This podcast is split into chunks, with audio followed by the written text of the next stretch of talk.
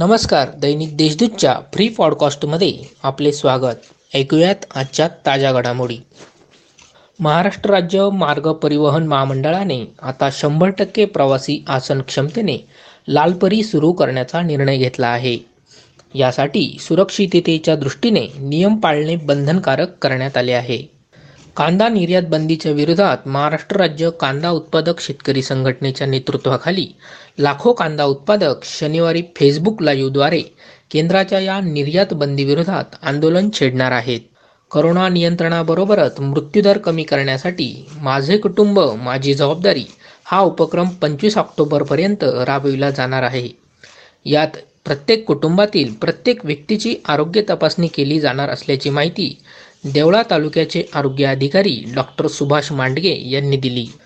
यंदाच्या शैक्षणिक वर्षात ट्युशन फी व्यतिरिक्त कुठलीही फी महाविद्यालयांनी आकारू नये व विद्यार्थ्यांना तात्काळ एम सी क्यू प्रश्नसंच देण्यात यावे अशी मागणी महाराष्ट्र स्टुडंट्स युनियनने उच्च व तंत्र शिक्षण मंत्री उदय सामंत यांच्याकडे केली आहे.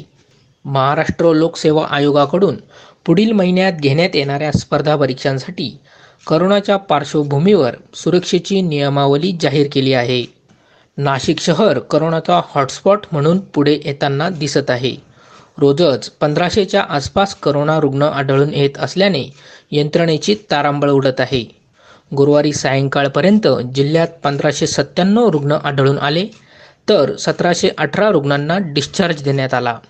सध्या दहा हजार तीनशे छत्तीस रुग्ण उपचार घेत असून एकोणसाठ हजार पाचशे पंच्याऐंशी रुग्णांपैकी अठ्ठेचाळीस हजार एकशे तेवीस रुग्ण बरे झाले आहेत. तर एकूण अकराशे सव्वीस जणांचा मृत्यू झाला आहे. इतरही ताज्या बातम्या वाचण्यासाठी दैनिक देशदूतच्या देशदूत डॉट कॉम या वेबसाईटला सबस्क्राईब करा.